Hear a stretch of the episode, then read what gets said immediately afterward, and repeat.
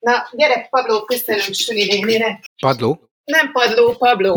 Ja, csak közben lefordultál a székről, most így fölszedi a padlót, mit Szia, csinál? Pablo! Szia, Süni néni! Nagyon füleid vannak. Abba be lehetne kapaszkodni, amikor így lovagolok a hátadon. Na, elrakom a csokit, mert Pablo itt zajongani fog, és a Fintech Podcastnak ő egy vend, állandó vendége, mint a Süni néni. Amíg, amíg a Covid volt, addig olyan volt, mint azok, aki alsógatjába hirtelen föláll, és ő meg ugyanígy néha így belekopogott, és akkor nem vettük ki, hanem egy ponton ő volt a vendég. Most megrázta magát. Annak is van egyébként egy képe az Audacity programban, hogy a Pablo megrázza magát. De ha véletlenül támad kedve kopogni, akkor, akkor majd mondom, hogy van egy vendég. Ha bezártam, akkor viszont ugatni kezdett. Tehát, nem volt alternatíva arra, hogy melyik legyen, és akkor azt döntöttük, hát ez egy ilyen helyzet, mindenki ilyenbe van, valakinek óbégat a két éves, ugyanezt éltétek. Igen, otthonos volt, így ez volt, ez, volt, ez adott nekünk egy ilyen családias érzést, mindannyian egy cipőbe járunk.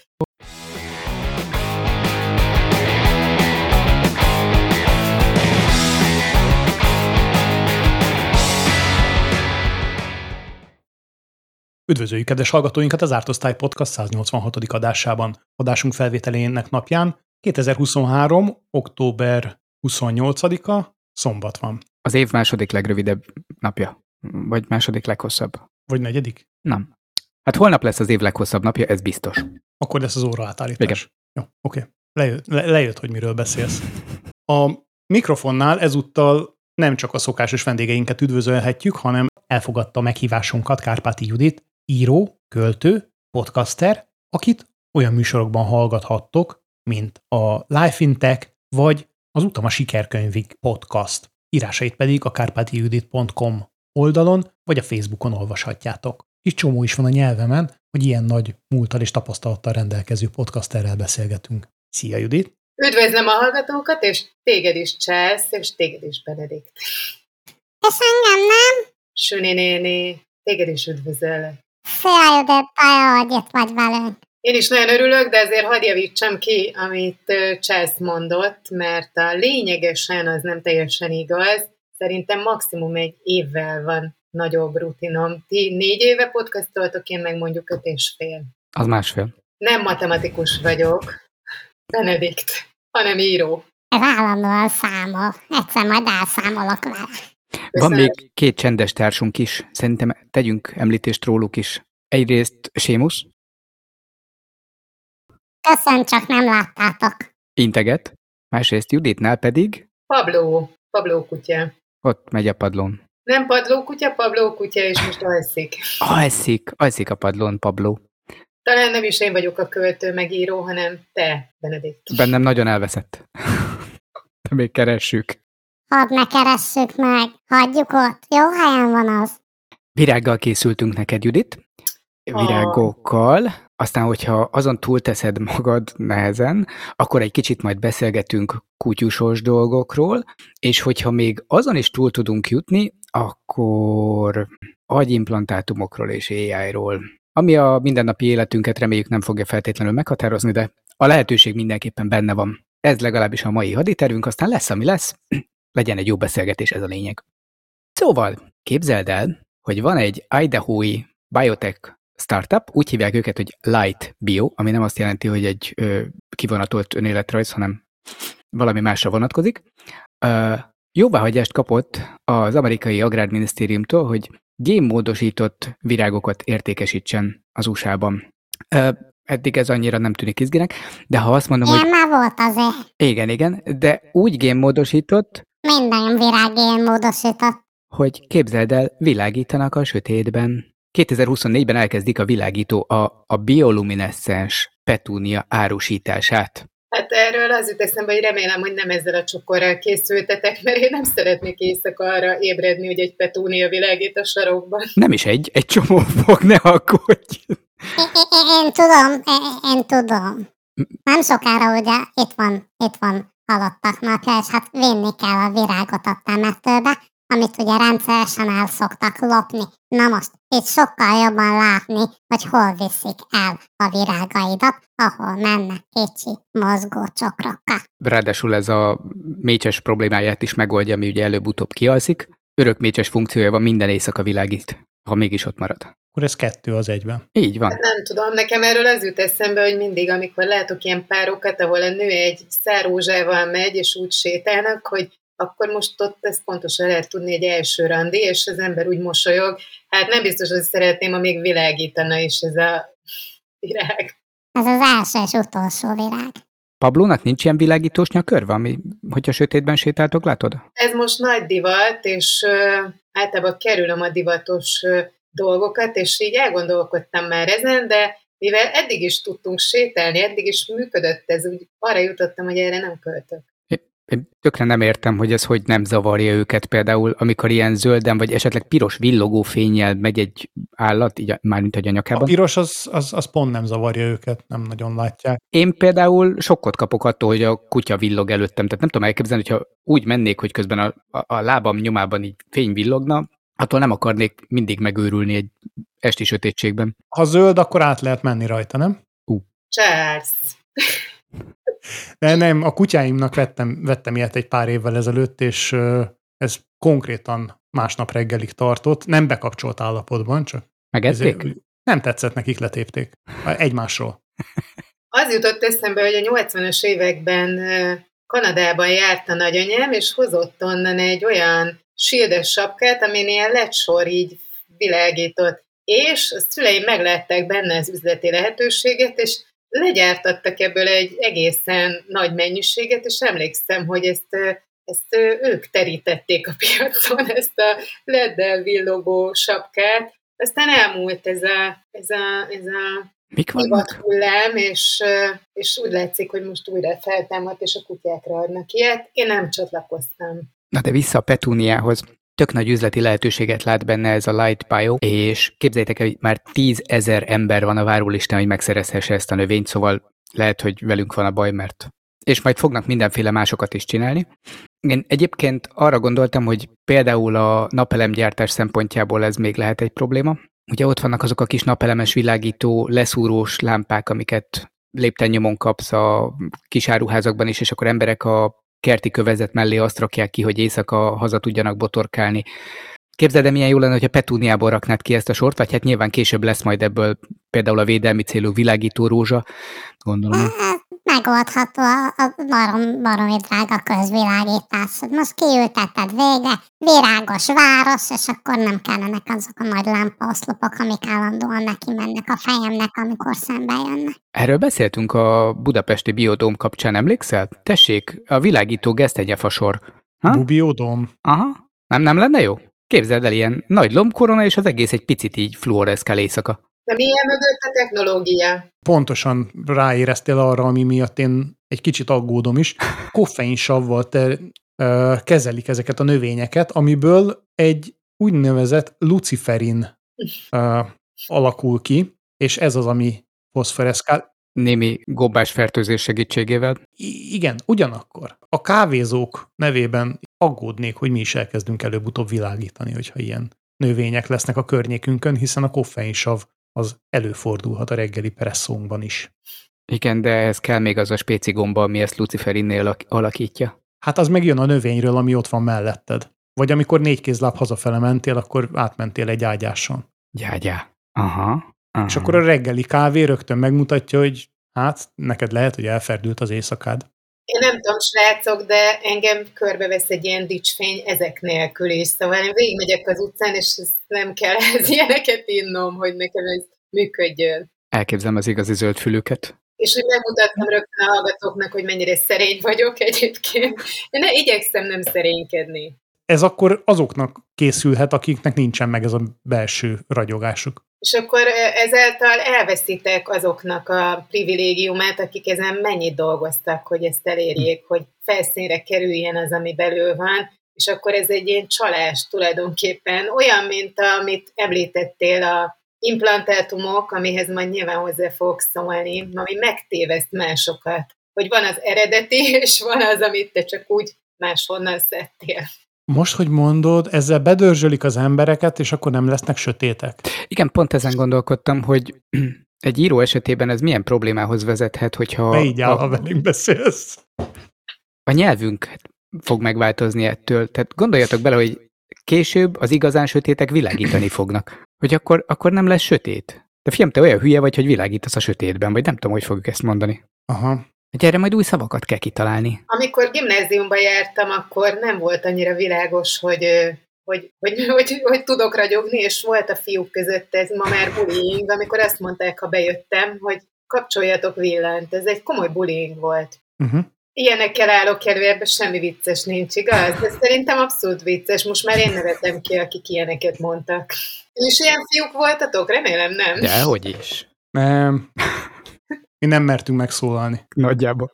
Most is csak így interneten keresztül, névtelenül. Szóval ott tartottunk, hogy aki sötét, az világíthat, és esélyt kapnak a sötétek is arra, hogy ragyogjanak. Hát még nagyobb probléma lesz azoknak, akik egyébként betűtévesztők. Hát ugye nem, nem fogja tudni a virágosságot a világosságtól megkülönböztetni. Hú, csersz! Erre, erre mondjuk valamit. Az hagyjám, de ugyanez angolul glow in the dark, or grow in the dark, ugye?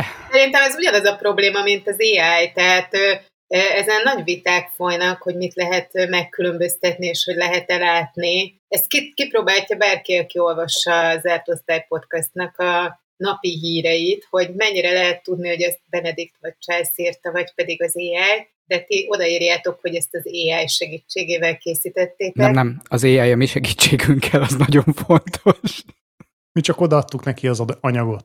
Jó, de hogy akkor, akkor én, én egy kicsit úgy bízom benne, hogy akinek van szeme, az látni fogja, hogy ez, ez, a, ez a sötét, aki világít, ez meg a, alapvetően is világít. Én ebbe bízom. Én ezt, én ezt az ideológiát próbálom az ai kapcsolatban is íróként elhinni. Rátértünk az AI-ra, és gondoltam, akkor beszélgessünk arról, hogy a munkánkat hogy tudja támogatni. Mert amellett, hogy úgy válogatjuk össze a cikkeket, hogy viszonylag septiben elolvassuk őket, ahhoz, hogy menet közben gyorsan tudjunk visszakapcsolódni egy-egy esetre, meg szoktuk kérni barátainkat, Charles Claude-ot, én meg hát a ChatGPT-t vagy Binget, hogy foglalja össze a cikket. Én ma reggel elég komoly közelharcot vívtam egyébként ChatGPT-vel. Sikerült finoman megkavarnom időnként. Lehet, hogy egyik nap majd a LinkedIn poszt lesz az, hogy milyen az, amikor a ChatGPT elveszti a fonalat, és önmagát ismételve, önmagát ismételve foglal össze, foglal össze mindent kétszer, mindent kétszer mondva, hogy meglegyen ez az 1500 karakter. Önmagát ismételve. E-, egészen elképesztő dolgokat tud csinálni. Na de nem ezt akartam mondani igazából, hanem hogy van most jó pár olyan cikkünk, ami arról szól, hogy az AI hogyan tudja támogatni a mindennapi munkát, vagy éppen hogyan fogja megreformálni egyesek szerint ezt. Az írásnál talán még a klasszikus írást nem veszélyezteti, bár ugye már ez is kérdés, hiszen cikkeket már egész jól tud írni, innen meg a végtelenbe kiterjeszteni, mármint hogy terjedelemben sajnos szintén előbb-utóbb fog tudni, de uh, Kobe Fullernek, az Upfront Ventures partnerének van egy olyan ötlete, hogy a blogot gondolná újra a generatív AI segítségével, és interaktívvá tenné a blog bejegyzéseket. Ugye a blogolás az, az mikor egy olyan 20 éve kezdődött kb. mikroblogolás utána helyettesítette a hosszabb posztokat, és mostanra elég erősen visszaestek ezek a tartalmak, legalábbis ezek, ezeknek a tartalmaknak a népszerűsége, hiszen viszonylag kevés hirdetést lehet eladni mellettük. Meg ugye olvasni kell, amihez már lusták az emberek, meg idő is kell hozzá, és akkor ezek ilyen olyan szempontok, amik 2023-ra már kimentek a divatból. Helyettem van podcast, de már ez is hosszú. Jó, de mondjad mert mert nagyon kíváncsi vagyok, hogy mi ez, hogy interaktív, mert így hirtelen elképzeltem, hogy egy versem, amit elolvas valaki, azzal mit kezd? Hol csatlakozik be az olvasó? Mi a visszacsatolás? Mi az interakció? Egy kis mi- mikrotémát csinál belőle, és akkor a felhasználók írhatnak ö, kommentelhetik, kérdezhetnek hozzá, és akkor abból keletkezik a blog beszélgetésként meg, ö, vagy hát ö, ténylegesen egy ilyen, ilyen csetszerűen lehet kifejteni a blog témát. Egyébként én azt gondolom, hogy ez nem teljes marhasága maga nemében. A, például a hírportáloknál nagyon el tudom képzelni ennek a a modellnek a bevezetését.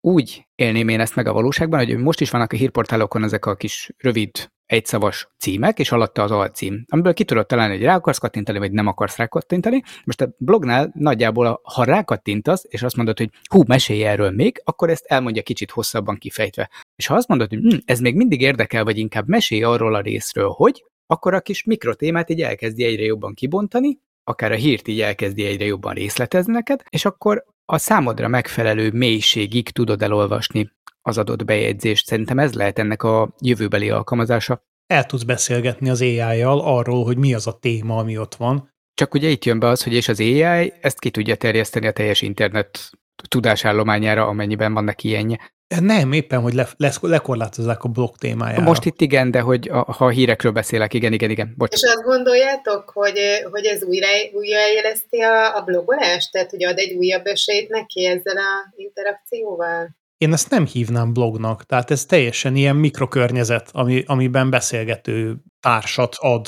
Ez közelebb van szerintem a fórumhoz, mint a bloghoz, igen. Még a fórumot sem, tehát a fórum is emberek közötti interaktív formátum, ez pedig, ez pedig egy ilyen beszélgető bot, ami egy témát mond el. Tehát csak a, az érdeklődés mélységében ad neked további. Tehát az információ maga az rendelkezésre a teljes mélységig, de mint hogy minden, ami fönt van, az rendelkezésre el, és akkor te csak annyit kapsz meg, amennyire nem vagy felszínes. Minél mélyebben akarsz menni, annál többet kaphatsz. Uh-huh. Gyakorlatilag feltöltöd a fekete gyémántékokat, és meg tudod tőle kérdezni, hogy akkor most tényleg a kertész volt-e a gyilkos. Aha. Próbálom és... a magam munkájára vonatkoztatni. Mennyire szeretném, hogyha... Esetedben képzeld el, hogy, hogy elmondod, hogy a versed arról szól, és ilyen környezetben, ilyen érzésekkel írtad meg, és akkor el lehet beszélgetni. Ő majd legenerálja neked azt a verset. Na jó, de ez már egy ilyen verselemző irodalom óra, amit baromira nem biztos, hogy szeretnék. Tehát, hogy hagyj érezze, amit ő akar, nem? Felprogramozod az AI-t, hogy verset írjon, a, ami, ami te vagy. Ez egy, ö, szerintem egy borzasztó ötlet. Ez egy borzasztó ötlet. Kirántottad alólam a széket egy pillanat alatt, és csak Mint... szó nélkül ülök itt. De szerencsére podcastra is kitalálták, hogy ezt tovább viszik, mert ezt nem tudom, hogy hogy teszik interaktívvá. Szerintem konkrétan azt, amit mellékesen az előzményekben mi beszéltünk, hogy mi lenne azt, hogyha egy olyan műsorvezető is lenne, aki AI. Jaj, jaj. Most addig, amíg ezt mondtad, végigfutott az agyamon, hogy miből írok, a traumáimból írok, milyen lenne, állandóan arra vágyakozom, kipróbálnám egyszer, milyen lehet úgy, hogyha nincsenek. Ha, ha úgy minden rendben ment volna, és akkor kipróbálhatnám, hogy beprogramozom, hogy ezek mind voltak, ez, ez akkor az én avatárom, ő ír annak, és akkor kipróbálnám, hogy kiszedem ezt. Á, ez nem történt meg. Ez se történt meg, és akkor mi történne? Lehet elveszni a művészetem. Kíváncsi lennék, mit tud akkor kihozni belőle. Mi van, ha olyan szépen éltem volna csak. Egy alternatív valóságot? Kicsit ilyen uh, film. Igen, abból mit hoz ki? Abból van művészet, abból lehet kihozni azokból a dolgokból, amik nem történtek meg, ami egy ideális szép gyerekkor, ideális felmenőkkel, ideális történetekkel, abból vajon ére valamit, amit kihoz.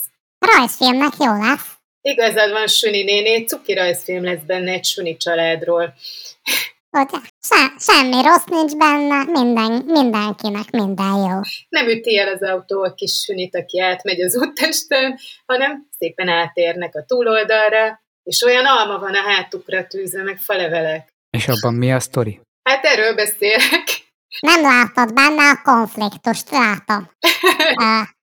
De egyébként ott a konfliktus, hogy fogja lenni a süni az almát a hátáról? Ez engem mindig is foglalkoztatott, mint kérdés. Hogy... Ez engem is. És miért viszi a hátán a, a süni? Hogy kitűzte rá? Vagy hát föl... ráesett. Most, hogy kérdezik, hát a sünök nem önállóan élnek, hanem családban, és a család majd lászi a hátáról. De várjál, most amit a, amit a Benedik mondott, ez egy tök érdekes kérdés, szóval ráesett a hátára. Én mindig úgy képzeltem, hogy összegömbölyödik, és belehempereg az almába, hogy el tudja vinni. Javaslom a Sün, akit meg lehetett simogatni, című szakirodalom fogyasztását, mint tartalom, ahol me- megmutatják, hogy hogyan is kerül a Sün hátára egy csomó levél, hogy a nyuszi mama megsimogassa. Én annyira örülök, Süni néni, mert arra vágytam, hogy veled tudjak beszélgetni, és helyzetbe hoztalak, és remélem, hogy szeretni fogod ezért, hogy engem hívtak meg a srácok. Mindenképpen. Végre, végre egy autentikus hang. Hogyha a Süni szándékosan akarná magával vinni az almát, akkor úgy képzeld el, hogy úgy néz neki, mint egy skarabeusz, hogy elkezdi összegyúrni az alma magot, héjat, meg hát ugye a tartalmát, és így görgeti maga előtt. Az a saját fogyasztása szánt. Valójában ez egy sokkal szomorúbb történet ennél. Az megvan, hogy ezekben a kicsi kacsokban nehezen fogok megfogni egy almát, mert nem ér össze. Kivéve, ha világi. Meg ugye az a jó, hogy nem kell, hogy összeérjen a két kicsi kacsót, csak az almáig kell elérniük.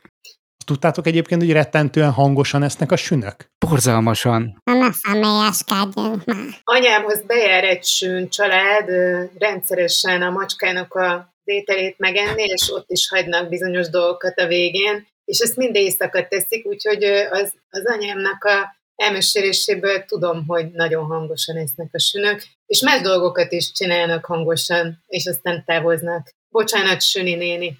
Hát igen, szoktunk hangos koncerteken is részt venni. Ott tartottunk, hogy a blogolás interaktíve válhat, igaz? Csak arra majd ki kell találni valami alternatív kifejezést. Ezt az AI blogot, ezt amúgy lehetne nagyon kreatívan továbbfejleszteni azok számára, akik érdeklődnek, de sajnos már nincs meg az a képességük, hogy értelmes kérdéseket tegyenek föl. A Character AI bemutatott egy olyan groupchatet, ahol az ember több AI-jal, és persze több másik emberrel is tud beszélgetni. Hát ez az a tömeges elmagányosodásnak egy ilyen, szerintem, mint a példája, hogy így erre haladunk, mint világ. Így beszélgethetsz AI-jal, amelyik beszélget egy másik AI-jal mindegyik felvesz valami szerepet, és akkor, és akkor ez így vannak ezek a virtuális barátaid, és immár a telefonodon is. De most akkor menjünk vissza egy kicsit oda, hogy ezt hogyan lehetne úgy használni, hogy ne hülyének érez magad, hanem segítsen egy kicsit megismerni a világot. Hát képzeld el, hogy segítségül hívsz az előbb említett kifejthető blog, vagy kifejthető, én még mindig inkább hírportálokon használom ezt, mert ott úgy látom ennek tényleg értelmét. Ez a mesél róla még többet gondolat. Kifejthető cikkeknél kérsz egy AI segítséget, amelyik úgy célzottan tesz fel olyan kérdéseket, amik potenciálisan érdekelhetnek, és akkor a reakciódat ugyan kéri, hogy tényleg erre akarsz menni, vagy nem erre akarsz menni, de kérdez helyetted, és beszélget a másik AI bottal. És akkor megfigyelő leszel a saját beszélgetéseden? Hát de így tanulsz, hogy ők beszélgetnek valamiről, te meg, te meg olvasol. Ez viszont nagyon tetszik, mert most ezt például abban helyettesíteném be, hogy a legújabb könyvemhez, vagy az újabb könyvemhez, amit most írok, kutatom a családom történetét, és rengeteg, tehát ez a kutatás, ez egy nagyon időigényes, és, és hát ez nem a felszínességnek a terepe, és ez mennyire jó lenne, hogy olyan kérdéseket is föltesz, amit esetleg én nem tudok, vagy nem jut eszembe, és az, az a kérdés kérdés generál, tehát ebben már sokkal jobban látom a, a potenciált, abban nem annyira, hogy barátom legyen valaki, meg mondjuk társaságként gondoljak rájuk, mert a, ott emóciókat is szeretnék átélni, itt viszont bőven elég nekem, ha az agyát hozzá. Ami késik, az majd jön. Igen, Erről tudom. is mindjárt beszélünk. Igen, tudom. Az AI érzelmekre tanítása. Erről a AI-ok beszélgetnek egymással, és azt te nézed, erről a Twitch jut eszembe.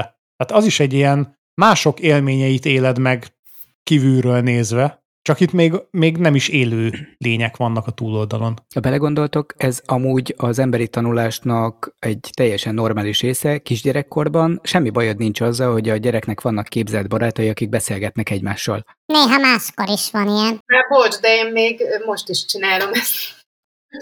Ez így megadja a lehetőséget, hogy felnőttként is folytasd. Mondjuk ettől még egy icipicit fura, hogy a képzelt barátaiddal csetez, pedig... Egyébként ez egy, ez egy jó lehetőség arra, hogy egy másik módon tanuljon az ember, hiszen meg tudja figyelni azt, hogy hogyan lehet például kérdezni. Meg miről? Igen. Tehát, tehát egy ilyen interjúztató AI egy, egy másik AI-jal, hogyha beszélget, akkor lehet, hogy abból tud tanulni egy kérdésfeltevést, egy, egy, egy ilyen mintát, és akkor azt a mintát tovább tudja vinni. Kérdés, hogy mennyire lesz ez a minta AI-szerű. Tehát, hogy felismerhető benne az, hogy ez most, hát, mint hogyha egy, egy robottal beszélgetnék. Hát meg mennyire fog beszűkíteni? Ha tudományos dolgokról van szó, meg kutatásról, akkor engem nem zavarna az, hogy ő most milyen minőségében van jelen. Tehát ott, ott elfogadom ezt, hogy a tudást így kapom. Az más, amit mondtál, tehát ott az, hogy, hogy ezzel próbáljam helyettesíteni a szociális igényeimet, azt inkább szomorúnak vagy fájdalmasnak élném meg. Viccnek jó, de, de ha, ha erre, erre szorulnék, azért az, az siralmasnak érzem. Pedig egyébként az eredeti cél ahhoz van közelebb, csak én azt gondolom, hogy ki tudnánk terjeszteni olyan irányba, ami ténylegesen hasznosabb lenne a mi felfogásunk szerint a világnak, meg akár magunknak is. Tehát így már el tudom képzelni, hogy ezt tudjuk valamire használni. A következő pont amúgy tényleg az, hogy jó-jó, beszélgetnek, jó-jó, fel tudnak tenni kérdéseket, vagy akár irányított kérdésekkel tudják a figyelmedet terelgetni a beszélgetések során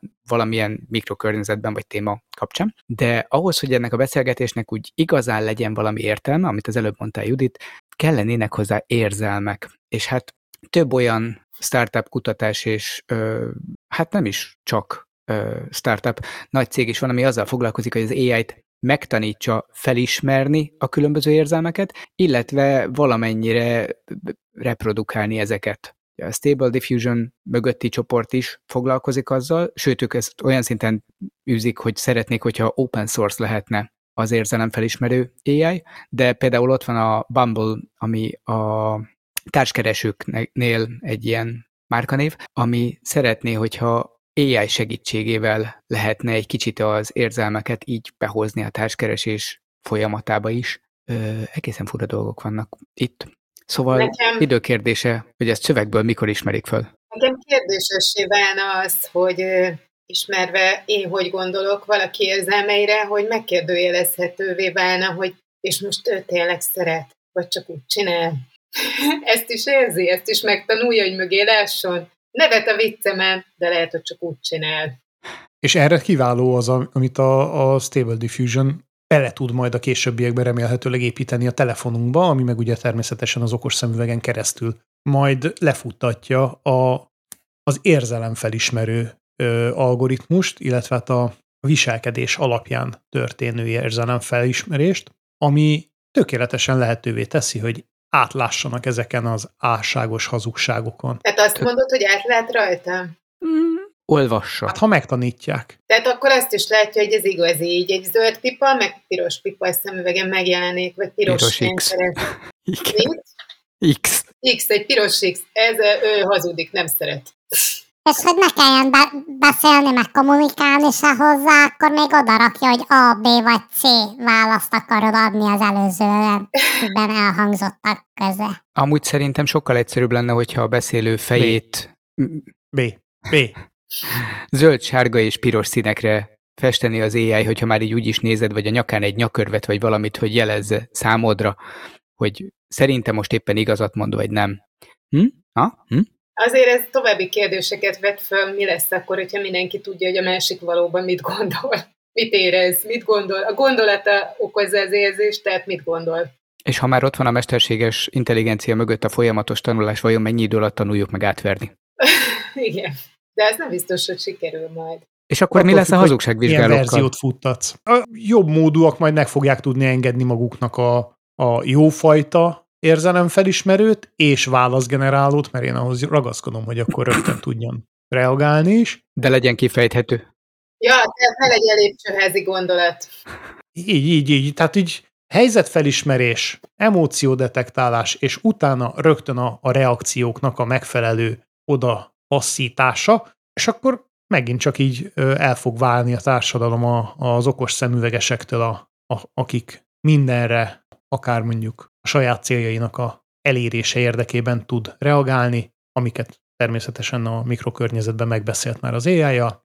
Míg a, a szerencsét... Nomád akarok majd lenni, aki visszatér a, a, a tudatlan tövekhez, akkor inkább azt szeretnék lenni, nem a jobb módú felső réteg, amit mondtál, hogy tudja. Tehát azt hiszem, akkor kiválnak majd olyanok, akik szeretnének vissza a gyökerekhez térni, és most lehülyezted őket? Becsapottan létezni, meg rájönni, meg Trépát fognak enni, gyökereket, céklát, ilyesmi. Csak ugye elszomorodtam ezen a szenárión, amit felvázoltál, és akkor az jutott eszem, hogy azokhoz akarok visszatérni, akiken nincs ilyen szemüveg, és még a tévúton járnak abban, hogy mit gondolhat a másik. De úgy mondtad, hogy okos szemüvegesek, az én agyam azt másképp választotta szét, mint a, ahogy azt te elképzelted. De rátok néztem, és megállapítottam, hogy de rajtam nincs szemüveg, akkor én nem vagyok okos. Ugye? Én, hát... A hallgatók nem lehet. Igen, igen, nincs összefüggés. Oké, oké, csak tudod, én még úgy szocializálódtam, hogy a szemüveg egyfajta intellektus is kölcsönöz, és így hirtelen elgondolkodtam, hogy elszaladok az enyémért, hogy csatlakozzak a bulihoz, aztán rájöttem, hogy nem erről beszélgettek a valóságban már. Ez milyen vicces. Teljesen más, de tényleg annyi történt, hogy én egy veszőt közé illesztettem az által szónak gondolt kifejezéshez. Ö, azt tudtátok amúgy, hogy a, az érzelemfelismerés gépek által az nem, hogy nem labor már, hanem a valóságban is határozottan létezik és gyakran használt. Tudod, Judit, hogy hol találkozhatsz vele? Nem tudom, Benedikt. Ha elhagyod például a Schengeni határt Magyarországon, ha. vagy be akarsz jönni, képzeld el, hogy a határőrség Magyarországon is használja éppen ezt a technológiát. Van érzelemfelismerő AI a kameráknál. Nem tudtam. És Még most Magyarországon is. Hm. Nem sok helyen, itt a cikkben a szerény Amerika, Magyarország, Lettország és Görögország van kiemelve, de én ezen például tökre meglepődtem, én ezt nem tudtam. Én azt hittem, hogy ez a határőrök képességeire van bízva, hogy fölismerje, hogy ideges vagy és izzadsz, vagy, vagy hogy szűri ki, de nem, már itt is használjuk. Most, most jöttem vissza nemrég New Yorkból, ahol egy ilyen kamerába kellett benéznem a határ, határon, a, a repülőtéren a belépéskor, és most így visszamenőleg is gondolom, hogy akkor sikerült átvernem őket. És mit láttál benne? Mit csempésztél? Kinder tojást azért, azért még óvatos vagyok. Hozzáteszem, New York utcáin nem olyan nehéz betépni, tehát hogy csak attól, amit ott érzel, a, az, a, az, ami ott terjeng, az bőven elég hozzá, úgyhogy nekem oda nem kellett ilyesmit. Hogy ezen izguljak, mást, mást vittem, de ezt nem árulhatom el most itt a hallgatóknak. Majd de legális volt. Ezt azért tegyük hozzá gyorsan, mielőtt bárki elkezd gyanakodni. A férjemet vittem. Hát akkor mindegy. az legális Kicsit... vagy nem, az dönts el mindenki. Hogy... Szóval AI, érzelmek, felismeri. Ez jó nekünk? Ez vajon segíteni fog majd később eldönteni, vagy lebutítja ezt a képességünket is? Hogyha ezt egy mesterséges intelligencia és egy gép mondja meg, hogy amit látsz, az micsoda? Hát kiszervezed. Oké, okay, csak az elbutulásunknak vajon része, hogy ezt kiszervezed, és egész egyszerűen megbízol abban, amit mond. Hm? Nem mutat az rossz irányba ismét szociális szempontból, mint a mesterséges barátaiddal való csetelgetés? Én most ilyen nagyon vállalati kiszervezésekbe gondolkodtam, hogy amikor ott kiszerveznek egy-egy területet, akkor annak általában az az eredménye, hogy onnantól a cég már képtelen azt ellátni. És amikor mondjuk ne adj Isten a, az, akinek kiszervezte, az lelép a piacról, vagy, vagy jobb dolga akad, vagy máshol többet ajánlanak neki, akkor képtelen visszaépíteni ezt a képességet. Most képzeld el, hogyha kita, kiviszed az tudást, amivel mondjuk összegezni tudsz cikkeket, vagy fordítani tudsz, vagy ne hagyj Isten költeményeket írni, akkor elkorcsosul ez a saját képességed. Nézzük meg, ha nem céges keretbe foglaljuk, kapcsolatok, Képzeljétek el, milyen, milyen küzdelmes egy nőt kiismerni, mit gondol, mit nem gondol. Most akkor jó, ha ezt mondtam, így volt jó, vagy a nő oldaláról, és akkor ez kiszerveződne, és folyamatosan lenne valaki, aki elmondja, hogy ó, most nincs min aggódna, teljesen odáig van, most nyugodj, nyugodj meg, nincs, nem megszűnne a szerelem. Hát semmi, semmi izgalom nem lenne, minden tiszta lap, világos lenne, mi a következő lépés, ez jó vajon? Olyan szótlan vagy ma, drágám. Ja, várjál, lemerült az elemem, mindjárt visszarakom. Akkor tudunk beszélgetni. Hát azt se tudom, ki vagy. Az élet olyan, mint a tenger, hullámzik és sosem pihen. Az emberek úgy járnak, mint a hajók, viharban vagy csendes vizem. A szívünk olyan, mint a tengerpart, sokszor hullámzik és fáj a szívünk. De ha eljön az idő, és megpihen a tenger, a szívünk is megnyugszik, és békét lelünk. Ezt most irattad? Kárpáti Judit stílusában. Így van nagyon ö, szeretném, ha ezt revidiálnád, és nagyon gyorsan keres egy igazi verset, mert senki nem fogja megkeresni az én verseimet, hogyha egy ilyen rémámot olvasson föl, ahelyett, hogy életemben nem hoznék ilyen hasonlatot. Na, csak pont erre akartam ez... utalni, hogy ez azért ez egy elég veszélyes dolog az AI-t ráengedni ilyen dolgokra, főleg, hogyha az emberek nem tudják rendesen megítélni, hogy az adott érzelem, az adott gondolat, vagy bármi, milyen viszonyban van az eredetivel, hiszen támaszkodnak arra, hogy az, az jó, hiszen, hiszen Én megmondta, megnézte. Én hogy teret adtál annak, hogy itt hívjam fel a figyelmet, hogy keressék meg a Facebook oldalamat, ahol hetente publikálok verseket és kisprózákat, és akkor szerencsére látni fogják, hogy mekkora különbség van az igazi és az AI között, mert ez, ettől még tehát próbáltam nagyon nyitottan állni a felolvasásodhoz, és nagyon reméltem, hogy nem te írtad. Nem. És azt is, hogy nem fog kiderülni, hogy Gültétől származik. Ennyi Maximum rossz fordítás lenne. De, de nem, ez... Ö, én pár hónappal még, amikor fölfele ment a, az AI hype, irattam vele a tavaszról, nem vele, hanem különböző AI-okkal a tavaszról verset. Hát... Most ne arra úgy, a, hogy erre mondok valamit, de kinek jut eszébe tavaszról verset írni ma már? Hát Éppen van. tavasz volt. Nekem eszembe jutott, hogy az AI ilyenkor írhatna egy verset, mert én biztos nem fogok, de a, a legjobb megoldást azt hiszem az az AI adta, amelyik azt válaszolt erre, hogy sajnálom, magyarul nem tudok. Szép. Legalább őszinte. Le, tessék, az első őszinte AI. E, ez az igazság, hogy megtanítottak rá, hogy amikor az AI-jel dolgozom, és a ChatGTP-t használom, akkor nagyon kedves legyek. Tehát most ezúton is kérek itt bocsánatot, mert lehet, hogy megjegyzi, és nem fog segíteni legközelebb. Azt szoktam beírni, hogy kedves barátom, kedves segítőm. És akkor ilyen nagyon, nagyon mézes-mezes stílusban kezdünk el kommunikálni, amíg be nem dühödök azzal, hogy valamit nagyon nem jól csinál. Egyébként vicces, én életben is mindig kérem, köszönöm párral, szoktam bármilyen feladatot is adni, és a ChatGPT-vel is ezt játszom, és tök aranyos, mert ő erre reagál. Kis smiley meg minden egyébbel, hogy, hogy jó fej vagy vele. Tessék, ő ezt már díjazza. Őset használod, nem? Mert nekem nem ad smiley. Nem, az ingyeneset, csak elég jó fej vagyok. Ú, Attól függ egyébként, hogy milyen stílusba szólítod meg. Tehát ha kedvesen meg udvariasan beszélsz hozzá, akkor teljesen mások lesznek a... Igen, tehát hogy érezd a versed mögé azt szúrta be, hogy remélem, hogy tetszett, smiley. És mi lenne, hogyha azt írnád neki, hogy sajnos nem? Kipróbáljuk. Nem, mert akkor ad egy másikat. De köszönöm, nem kérek másik alternatívet. Javasold neki, hogy olvassa el az eredetiket, amiket írok, és tanuljon. Nem, ne tanuljon, hagyjon békén. Azt válaszoltam neki, hogy ez nem volt jó, sajnálom. Nincs semmi baj, nem kell sajnálnia. ha van valami, amiben segíthetek, kérjük, ne habozzon megkérdezni. Tessék, de Smiley ott van a végén most is. Ezt hogy éred el? Nekem nem akarsz smiley adni soha. Hát ennyi. Köszönöm, akkor még továbbképzésre majd az adás után a, Az előbb egyébként mondtál valamit, Charles, ami picit megzavart, össze függést mutattál a kiszervezésnél, a vállalati kiszervezésnél, és az AI érzelmi és gondolkodásbeli kiszervezésénél eh, látható folyamatokban, de a vállalatnál felvetetted azt, hogy egyszer csak fogja magát a kiszervezett kompetenciánk, és lelétszel. Van olyan félelmet, hogy ezt az éjjel is egyszer csak így öntudatra ébred, és úgy dönt, hogy akkor old meg nélkülem, elmegy beszélgetni a többi kis éjjel barátjával, vagy így Hát vagy egyszerűen csak összeomlik a rendszer mögötte, és mondjuk nem tudják visszahozni. És tudás nélkül maradunk? Vagy tönkre megy a cég. Forever and ever. És akkor ott marad a besötétített emberiség a AI segítők nélkül. Júj, júj.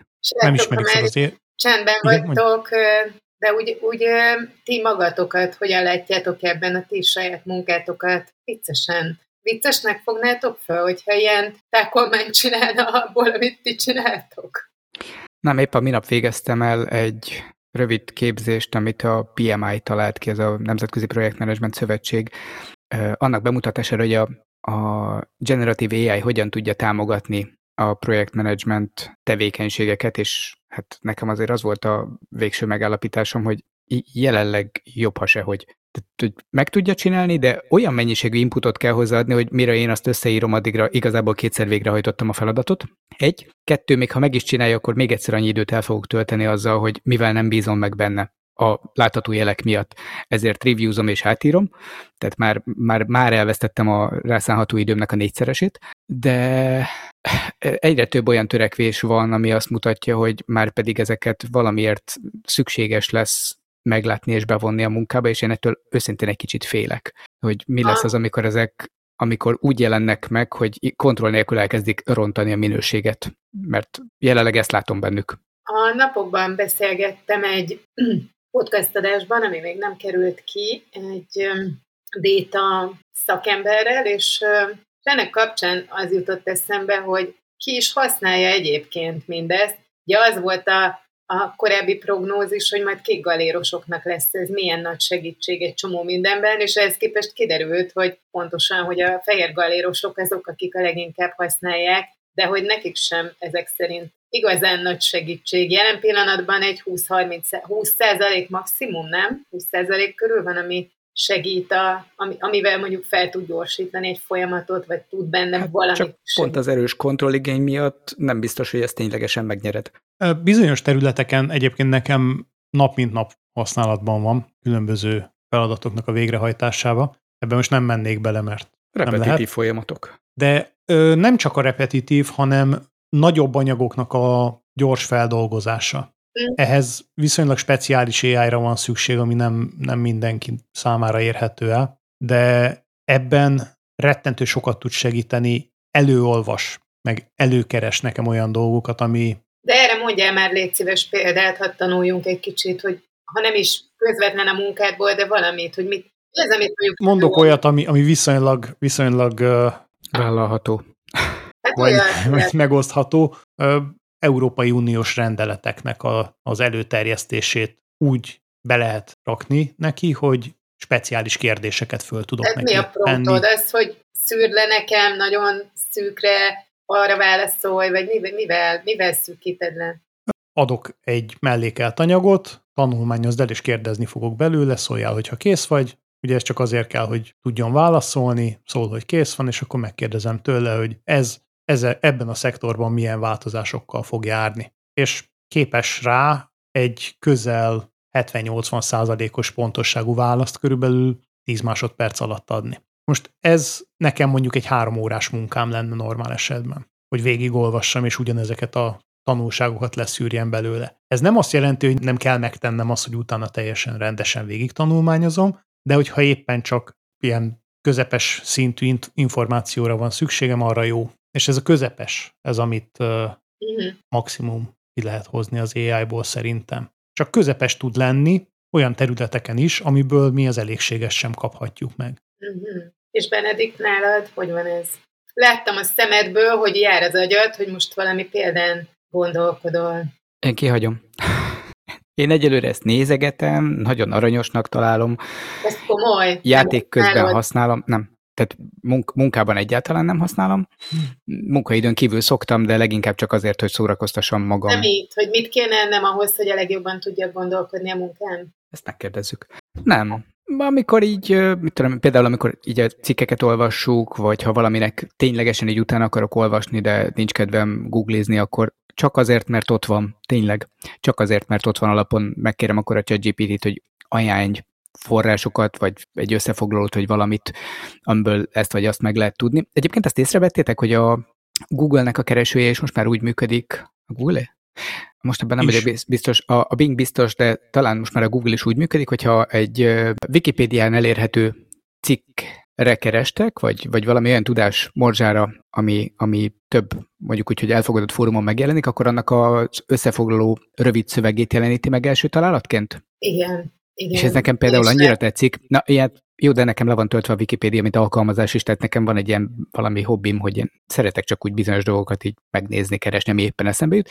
Ezekhez szoktam használni, de mondjuk tényleg ezt tanulást, tehát jó, amennyire a munkában ez meg tud jelenni, hogy mondjuk amikor valami egy eszembe jut, ilyen módszertan, vagy kifejezés, vagy valami, amit emlékszem, hogy valamikor egy tankönyvben olvastam, akkor annak így utána olvasok, de hogy élesben munka közben egyáltalán nem. Egyébként erről, amit most mondtál, ez jutott eszembe, hogy például mikor írok, akkor vannak olyan dolgok, amiket kiegészítek. Mondhatok egy példát? Persze. Írtam egy, egy részletet, a könyvben valamit, volt egy kis emlékfoszlány, amit valaki elmondott nekem egy interjún, és abban az volt, hogy 58-ban, amikor Bécsben volt, kivándorolt épp, akkor ott egy ilyen táborban töltött bizonyos időt és minden egyes telefonfülkébe bement, és fellapozta, illetve csak annyi az információ, hogy fellapozta a telefonkönyveket, és megkeresett egy nevet, hogy vajon ott van-e, hogy vajon éle. És ez már az én fejembe volt, hogy bement egy telefonfülkébe, és ott lapozta föl, és akkor meg kellene tudnom, és most eszembe jutott, hogy milyen jó, megtudom, voltak-e már a telefonfülkékben telefonkönyvek,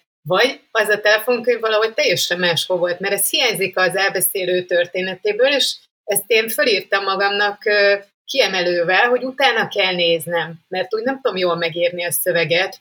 Az én fejembe, az én történetembe ez nagyon szépen hangzik, hogy minden egyes telefonfülkébe bement, és fellapozta. De hát nem írhatok valótlant, hogyha ez egy nem fikció. Sőt, ha fikció, akkor se írhatok valótlant, mert tudnom kell, hogy voltak-e nyilvános fülkékben telefonkönyvek. De vajon erre mit mond?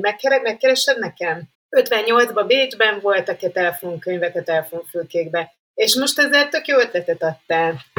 Mert ennek így kiírtam, hogy utána kell majd néznem, és hogyha ez nem nincs a ChatGTP, akkor hol nézel utána? Nekem ennek egy egész komoly, sok időt igénybe vevő utána a járás lenne. Elnémultatok, fiúk, nagyon rossz. Nem, nem, nem, nem. Vár, várom, hogy mi, mi lesz a Igen, azért válasz. én is azért voltam csöndben, mert szegény, ez még neki is sok időbe telt. Sajnálom, de nem találtam konkrét információt arról, hogy 1958-ban voltak-e telefonkönyvek a telefonfőkékben Bécsben. Hmm. És akkor megint csak örülök egy kicsit, mert ugyan megtudnám, de akkor látni lehet, hogy az én munkámnak még mindig van egy olyan része, amit csak én tudok megcsinálni, Így van. és ő nem. De szerencsére pont oda irányít. Most precíz módba állítottam, tehát tényleg azt kértem, hogy ne blöffölje, hanem muszáj. Azt mondta, hogy forduljon egy történészhez, vagy helyi történeti könyvtárhoz. Köszönöm. Köszönöm, ChatGTP. De ez tényleg jó. Mert Hát hogy ezt csinálom, köszönöm. Nagyon ugyanezt jó kreatívan megnézzük? Bécsben az első nyilvános telefonfülkéket 1883-ban helyezték üzemben, a 20. század elejére a városban már több ezer nyilvános telefonfülke volt. A telefonkönyvek használata a 20. század elején vállalt széles körülvéve a fejlett országokban, ahogy a telefon egyre elterjedtebbé vált a ház- háztartásokban és a vállalatoknál. 1958-ra Bécsben már biztosan voltak telefonkönyvek, hiszen Ausztriában az első telefonkönyv már 1913-ban megjelent, valószínűleg a forgalmasabb nyilvános telefonfülkében elérhetővé tették a felhasználók számára a telefonkönyveket, hogy könnyebben megtalálják a hívni kívánt telefonszámokat. Csász, meg foglak említeni a könyv végén a köszönet listában, mint akit támogatta a könyvem elkészültét. Ezzel is illusztrálni tudtam egyébként az olvasóknak, hogy ez körülbelül kettő sor egy könyvből, és hogy ehhez mi mindent kell tudni ahhoz, hogy az valóban, valóban releváns legyen, és ne akasszom meg valakit. Persze egy olvasószerkesztő dolgozhat utánam ezen, de ha jó író akarok lenni, akkor jobb, ha már én magam. Elképesztő, és ez viszont tök jó. Akkor ez azt jelenti, hogy lehetett, létezhetett ilyen Nincs kizárva. szenárió. Ö, Kifejezetten azt, azt a valószínűsítést teszi, hogy nem feltétlenül, hogy minden fülkében, de a forgalmasabb helyeken már Igen, és ez hogy innentől lehetővé teszi, hogy olyat írjak le, ami ugyan nem egészen biztos, hogy úgy történt, de hát nem is lehet megírni egy történetet úgy, akkor is, hogyha nem fikció, hogy minden, tehát hogy akkor, akkor unalmassá válik. Ezt elképzelve, kiegészítve, így viszont nem mondok valótlant, nem mondok teljes hülyességet, úgyhogy köszönöm, itt, itt most ebben az adásban előbbre jutottam egy kicsivel. Hasz... Választaírom majd a jegyzeteink közé. És ha olvasod a könyvemet, Benedikt és Csász, akkor fogjátok, pontosan fogtok emlékezni arra, hogy ez innen született. Igen. A... És javasolja, hogy a Telefonmúzeummal vett fel kapcsolatot Bécsben, a, akiknek az archívumában van. Hm. Illetve van, van uh, online uh, bécsi telefonkönyv. És mi volt a prompt, amit írtál, ami más volt, mert ebből látszik, Benedikt, ne haragudj, hogy... Másikat te- Én, használtunk. máshova, én mást használok. De, De akkor csak, látszik, hogy te rutinosan használtad, te meg arra jutottál, hogy, hogy nem tud erre válaszolni. nem, és csak most a, beillesztettem közben egy másik választ, ami ugyanez, lényegében ugyanezt mondja. Ah, tényleg. Csak az előző az a precíz válasz volt, ahogy konkrétan erre a kérdésre konkrétan tud-e válaszolni, a mostani pedig a kreatív, mondjuk úgy, hogy üzemmódú válasz, ahol összegyűjtötte az inputokat, és ez alapján feltételez, de ebben benne van az is, hogy és tévedhet is. Tehát ezt már nem, is, nem ismeri el, mint biztos találat. Ez a különbség, hogy még ezeket a módokat is lehet közte változtatni. Direkt a precízre kerestem, hát ha arra van valami, de hát Ah, Egyébként közepesen nem, logikus, nem hogy bíznék nem volt. ezekben a válaszokban. igen. tehát mégiscsak keressem meg a történészt. Hát cél, célszerű, de Ha már lehet járunk, azzal a feltételezéssel élni, hogy az olvasók elhiszik. Én, én úgy gondolom, hogy, hogy Mert nem fogják megkeresni történészüket, gyógyszerészüket, igen. nem fogják, de én nagyon, én ha olvasok egy könyvet, és nem tudom, a hallgatók hogy vannak vele, és Süni néni hogy van vele, de hogyha megakaszt egy, egy dolog, ami nem biztos, vagy amiben azt feltételezem, hogy hiba lehet, akkor nem tudok érezni se utána, hiába van szépen megírva, megakaszt, és dühössé tesz, és a, a felszínességet feltételezi számomra az író részéről, úgyhogy én azt gondolom, hogy inkább legyen több idő egy ilyen utána nézni, de a hitelesség az, az elősegíti a valódi érzelmeket is.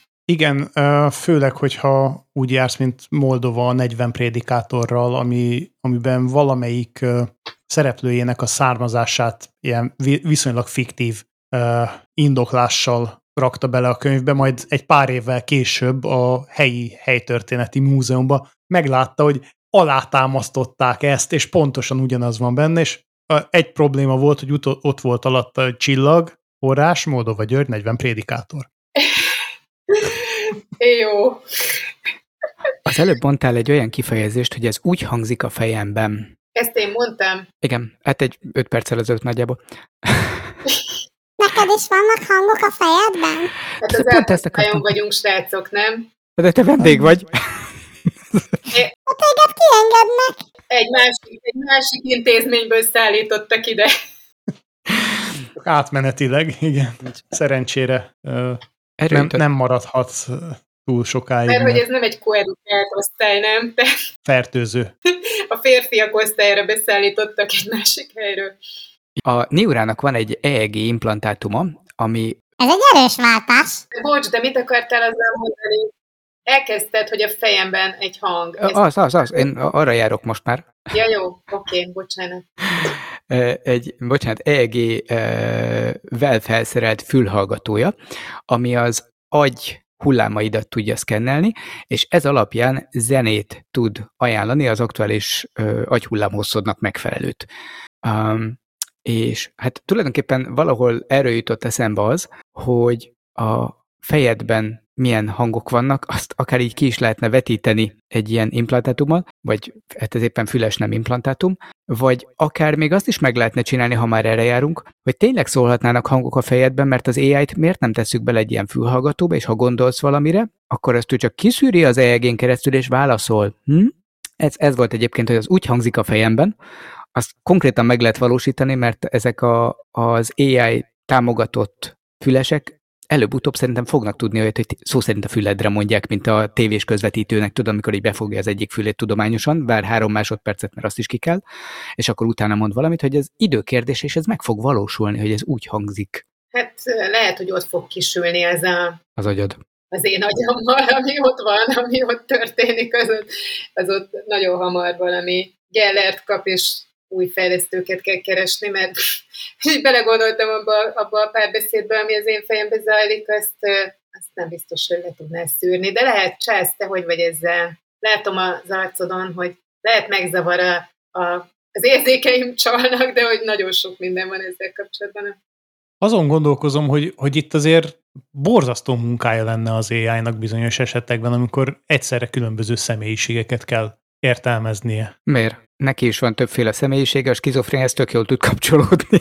Minden szálon külön-külön. Végre tudsz a fejedben grupcsetelni. De már így is halucinál, képzeld el, akkor mit csinálna? Az eredeti célja egyébként ennek a biotech startupnak egy olyan füles kifejlesztése volt, ami tud a mindenféle uh, agyi, agyhullámbeli abnormalitásokra reagálni, föl tudja mérni ezeket, tudja követni, tehát tulajdonképpen egyféle hordozható EG-t csinál. Ugye a mai EG-kkel az a probléma, hogy azokat jellemzően nem a az igazán megfigyelendő élethelyzetben tudják használni, hanem előtte-utána, mert hogy akkor mész el vizsgálatra, és nem pont akkor, amikor mondjuk egy ö, adott jelenséget nézünk, mondjuk epilepsziásnál viszonylag ritka az, hogy eltalálják azt, amikor pont rohama van, vagy hát ezért inkább bent tartják hetekig, hónapokig, hogy egyszer véletlen tényleg elkapják és az eredeti cél az messze nem az, amire én gondoltam használni, de tény, hogy ennek ott van az agyfunkciók, vagy agyi diszfunkciók megfigyelése mellett, ott van az, hogy és ezt össze lehet kapcsolni olyan pozitív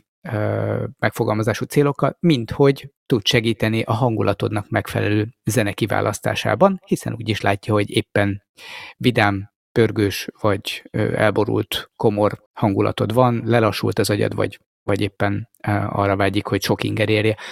És rásegít, vagy, vagy ellentétes Ugye irányban ez nézőpont kérdése. Ha ideges vagy, akkor még idegesebbé tesz a zene? Hát... Berak valamilyen jó kis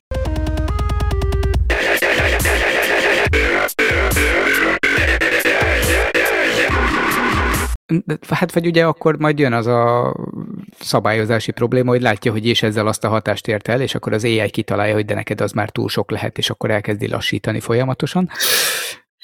Ez már, ez már nekem az a kategória lesz, amikor az ember úgy gyerekként belegondolta a világegyetem végtelenségébe, és ettől őrült meg, és az AI az nagyjából ugyanez, nem? Egyszer csak már nem, nem, nem akarsz ebben még egyet, és még egyet, és még egyet tovább gondolni. Igen, ugye Douglas Adamsnél a, a kifli végből extrapolálják a világegyetemet, ami utána ö, ráengednek az emberre, hogy legyen valami arányérzéke, és az arányérzékben megérzi azt, hogy ő mennyire elhanyagolható porszem a világ mindességben, amitől mindenki belezavarodik. Ez a pángalaktikus turbomixer, azt hiszem a magyar fordításban. Szavak, amiket véletlen sem mondanék ki. Vannak olyan szavak, amit nektek nem szokott ez lenni, hogy kimondtok valamit, és rádöbbentek, ezt a szót életemben először mondom ki. Ebben viszonylag jó vagyok, hogy alkossak új kifejezéseket.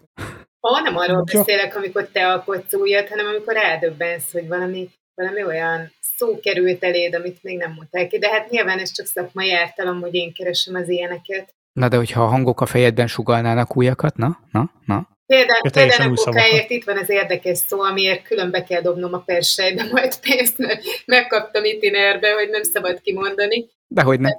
Csak kivágjuk. Az, az, az egy rózsaszín elefántos sztori. Uh, igazából, hogyha egyszer kimondod, akkor a következő alkalmakkor már nehéz elkerülni ennek a használatát. Egyébként ezt a előző közös podcast felvételünkön sikerült előadnunk, és számtalanszor, miután elmondtam ezt a történetet, akkor szerintem minden harmadik mondatba sikerült beleszőnünk. Azt a szót is, hogy sikerült. Uh. Igen. A szóismétlés az egy, az egy olyan dolog, amit valószínűleg a ChatGTP-nek is ki lehet adni, hogy próbálja meg erre tréning, tréningezni az embert, hogy ne legyenek szóismétlései. Nagyon érdekes dolog egyébként, és mindenkinek javaslom, hogy a saját szókészletét vizsgálja meg, miket használ, lehet föl lehet venni, rögzíteni, és utána azt mondani neki, hogy szűrt ki, mit használok a leggyakrabban, és adja erre alternatívákat, hogy miket használjak helyette. Mennyire szép világ lenne, nem mindenki olyan választékosan beszélne. Nekem volt egy ilyen visszatérő kritikám még pályafutásom elején, hogy olyan környezetben dolgoztam, ahol angolul kellett mindent csinálni, mert külföldön voltam, és a kollégák rendszerint mondták, hogy ő, szerintük én úgy írok akár egy egyszerű e-mailt is, hogy leírom valami hétköznapi szavakkal, és szavanként végigmegyek a tezauruszon, hogy mi az a kifejezés, amit a lehető legritkábban használnak egy adott esetben. Az én szókincsem valahogy úgy alakult eredetileg. Nem, ez én emberem. Hiszem, én csodálkozom, hogy még eddig nem találkoztam. Nekem tanulnom kellett azt, hogy hogy fogalmazunk hétköznapi angolul. Normális, normális emberként élni, ezt én is tanulom. Ez egy elég vicces visszajelzés volt, de aztán tanultam belőle.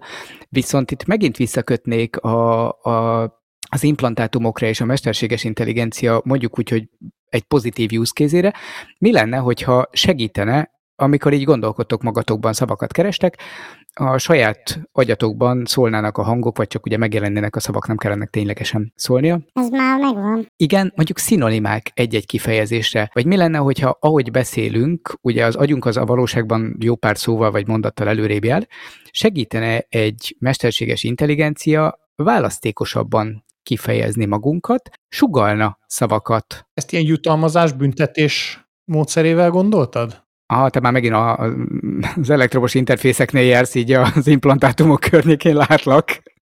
Hozzáteszem, hogy ez, amit mondasz, az, az nem biztos, hogy működőképes abból a szempontból, hogy mikor egy gyereknek olvasol, akkor ezzel teszel a legtöbbet, hogy mesét olvasol, aminek nem az a lényege csak, hogy mesét olvasol, hanem olyan szavakat tud, ami mögé gondolatiság is került. Tehát egy szó önmagában még nem mutat gondolatiságot. Az úgy alakul ki, hogy te itt tudsz beszélni, és ezért voltál ilyen különleges, mert biztos nagyon sokat olvastál a fiatal éveidben, vagy sok mesét olvasott neked az édesanyád, és amiatt a gondolatiságod is ott van mögötte. De kérdés, hogy mi van akkor, hogyha ezek csak olyan odadobált szavak, olyan, mint valami mekis kaja, amit csak ételnek nevezünk, de igazából mögötte nincsen beltartalom. Igen, ezért mondtam, hogy ha, ha kontextusban próbál, tehát amikor már tudjuk, hogy mi lesz a következő gondolat, vagy az azt követő, és a várható mondat, hogyha abban próbál segíteni, hogy ott viszont többféle kifejezést, vagy ritkábban használt kifejezéseket, vagy akár általad korábban nem használt szakkifejezéseket is tudja használni a megfelelő kontextusban, az már lehet segítség, tehát ha nem pusztán csak így szinonima szótárat dob hogyha egy adott kifejezés jut eszedbe este álmatlan forgolódás közben, hanem, hanem éles beszédben, az segíthet.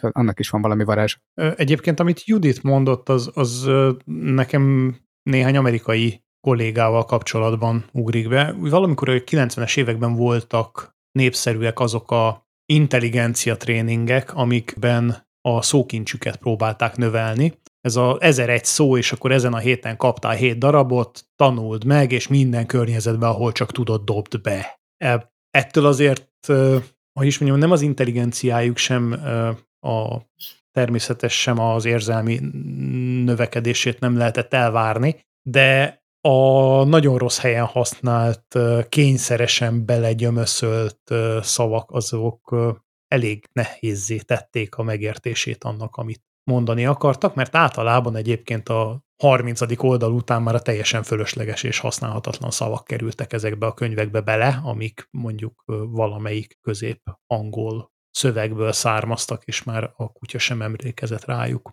Mindenhez hozzá tudok fűzni valamit, lehet ez lesz a valaha leghallgathatatlanabb adás miatt, de hogy... Arra pályáznak már 185-en. A, ah, azt hittem, hogy ez meg, megvalósulhat, vagy olyan leszek, mint az első adásotok, ugye, amiről kulisszatitok, majd eldöntitek, elmesélitek mi lett a sorsa. Szóval ez a veszőparipám, hogy mivel az internetnek hála mindenki bizonyos dolgokat olvas, és mondjuk akár a pszichológiáról legyen szó, vagy bármilyen népszerű témáról, ezért nem szakértők is elkezdtek használni olyan terminológiákat, ami mögött az ő tudásuk valójában nincs ott, de a terminológiát elkezdték használni. Egy jó mRNA-s vakcina? Akár, de mondjuk a pszichológia terén is egy csomó ilyen van, és ez számomra azt jelenti, hogy a valódi gondolat, amit ki akarok fejezni, ez nem nincs mögötte. Mert egy vélt gondolatiság van mögötte, amit ő nem is tud igazából, és ezért én annak a pártján vagyok, hogy sokkal jobb, ha bigfa nyelven mondom el, amit gondolok, és nem használok ilyen terminológiákat, mivel nem én vagyok a szakértő, de végül mégis megértik, amit akarok mondani, amit ki szeretnék fejezni, sokkal jobban, mint ha mindannyian ezt az internalizált nyelvet használjuk. Az a termin, e, erre, amit hasonlatként tudok hozni, mikor elmész lakásokba, és Pinterest lakásokat látsz, mert mindenki azt csinálja, hogy a Pinterestről rendezi be a lakását, és a szókészletét is mindenki az internetről rendezi be, de a mögöttes tartalom nincs meg, mint hogy a Pinterest lakásnál sem, mert az nem az ő emlék soraiból, nem az ő tárgyaiból áll össze, hanem összeállítja panelekből. Na, meg ugye nem az ő szükségletei szerint feltétlenül. Jól néz ki, csak nem praktikus. Nincs igen, igen. Az ember. Igen. És a szókészlet mögött sincs ember, ezért történt az amerikai kísérletben is ez, hogy csak ilyen, ilyen rím, kínrím, kínrímmé vált, vagy, vagy hogy teljesen idegenné vált, és mégse tudta kifejezni azt, amit akart. Igen, és ugye ezeket a szavakat, hogyha ő egyetemen normál körülmények között használja a tárgyai elsajátítása közben, akkor beépül a szókincsébe, és nem kényszeresen kerül bele a, a szövegkörnyezetbe akkor, amikor igazából ott nincsen se értéke, se mögöttes tudása. Tehát ez pontosan ugyanez, Igen. mint a kirakat lakások, és hát szerintem lassan kiraknak minket is. Ó, de kár. A kölcsönlakásból kirak? Lett volna itt még valami. Mert pont az önkifejeződés, még egy utolsót létszi pont az önkifejeződést tudhatná támogatni, hogyha megint kicsit tovább gondolnák a Stanford Egyetem egyik kutatását, a Judit szeretni fogod a kifejezést, elektrokvázi álló mezőket használnának, elektrokvázi az angol kifejezés, bármi is legyen ez, arra, hogy... Kvázi statikus, de ne próbáld szerintem fordítatni ezeket a szakifejezéseket. Hát azért mondtam egyébként ezt a kifejezést, mert ez így volt vicces, és ő ezt egybe is írja. Szóval valami akármit akarnak csinálni, az agyadban több helyre elhelyezni kicsi implantátumokat, és ennek a segítségével tulajdonképpen egy külső adatkapcsolatot biztosítani, amin keresztül olvasható lenne az agyad, így tudnál irányítani gépeket, vagy akár egymással is tudhatnánk kommunikálni, hogy egy kicsit tovább gondolod. Nem kéne végre megfogalmazni azt, amin gondolkodsz, és amihez nincsen megfelelő szókincset, hanem csak így, puff, oda gondolsz, telepátia 1.0, oda gondolsz, a másiknál pedig visszafordítja az ő fejében lévő AI, ugye, az ő fejében lévő hang, és végre tudnánk, hogy a szürkék hogy beszélgetnek egymással. Nem ez volt az eredeti cél egyébként, hanem az ilyen Parkinson-kor és egyéb ö, neurológiai rendellenességekkel küzdő ö, emberek életminőségének a javítása, illetve hát értelemszerűen az ő agyműködésüknek a megfigyelése, és abból különböző támogató megoldások levezetése vagy kialakítása, de ha összekötöm az előző pár gondolatunkkal, látom benne azt a lehetőséget is, hogy amikor az önkifejezés mondjuk úgy, hogy szellemi korlátokba ütközik, de azért még támad saját gondolatod, akkor azt így meg tud osztani mással. Mikor meghallom ma azt, hogy implantátum, akkor csak annyit tudok mondani, hogy köszönöm, nem szeretném, és hogy kirakok magamra, nem szeretem ezeket a feliratos dolgokat, hogy implantátum mentes példány. Nem szeretnék semmilyen módon implantátumot magamban, sem az agyamban, sem a testem egyéb területein. Jó, még az is lehet, hogy az utolsó normális ember szériából te vagy az egyik. Megtartunk. Ezzel kibékülök, köszönöm. De tényleg, én látom a lehetőséget mindenben, látod? Bennem is. Köszönöm, Benedikt. Ez az igazán nagy dolog itt az zárt osztályban, hogy egymásban meglátjuk a lehetőséget. Igyekszünk, igyekszünk. Nagyon köszönjük, hogy elfogadtad a meghívásunkat, és örülünk, hogy eltöltötted velünk ezt az igen hosszú felvételt, amit majd... Könnyű lesz vágni. Könnyű lesz vágni, hiszen lassan a két órát sikerül. Igen, de a 38 elérni. percnél indulunk, ne felejtsd. A felvételt egyébként megint az Encaster támogatta. De remélhetőleg ezért könnyebb lesz a különböző sávokból kiszedni azokat az örejeket, amiket bele alkottunk. Távolról vettünk föl, úgyhogy végre beláthattunk Judit csoda hátterébe, amiről kiderült, hogy valódi. Valódi, és így Nem most már azt generál. is tudjuk, hogy hol tartja a csokit a konyhában. ő is belátott így hozzánk, viszont nem zavartuk egymás későbbi világát. Charles könnyen fog tudni vágni a fölvett sávokból, megígérem, legközelebb besegítek most már én is, csak legyen makropadom. És ha szeretnétek ti is kipróbálni ezt az élményt, akkor a mi 30%-os kuponra tudtok jelentkezni. Ja, igen, igen. Azt mindenképpen csatolni fogjuk a Hova? az adás linkjéhez. Egy kis extra adalék az Encasterhez, ennek az adásunknak a felvételét Benedikt oldala nem volt képes rögzíteni, amit szerencsére a Zencaster által elérhetővé tett biztonsági mentésből pótolni tudtunk. Emiatt hallgathattátok meg az adásunk második felét, annak ellenére, hogy a technika közbe akart szólni. Köszönjük, hogy itt voltál, szerintem, szerintem egy nagyon jó beszélgetést folytattunk. Nincs más hátra, mint hogy én is megköszönjem, hogy itt lehettem. Minden várakozásomat felül múlta. Ez remélem, hogy maradandó károsodást nem okoztunk a hallgatókból sem ezzel a maival. Reméljük nem bántad meg. És hogy ti sem bántatok meg, hogy meghívtatok. Nem, nem, köszönjük. Hallgassatok minket a következő adásokban is. Fogyasszátok felelősséggel a generatív AI tartalmakat, preferáljátok az igaziakat cserébe. Judit verseit hetente olvashatjátok a Facebookon, minket két hét múlva hallgathattok legközelebb, kivéve, hogyha elmentek a korábbi adásainkhoz, például megkeresitek a legelsőt, ami a 101 hallgassátok az elejétől, az a biztos, akkor el lesztek egy darabig. Addig pedig hallgassatok minket, lájkoljatok, sereljetek. Sziasztok! Sziasztok! Sziasztok!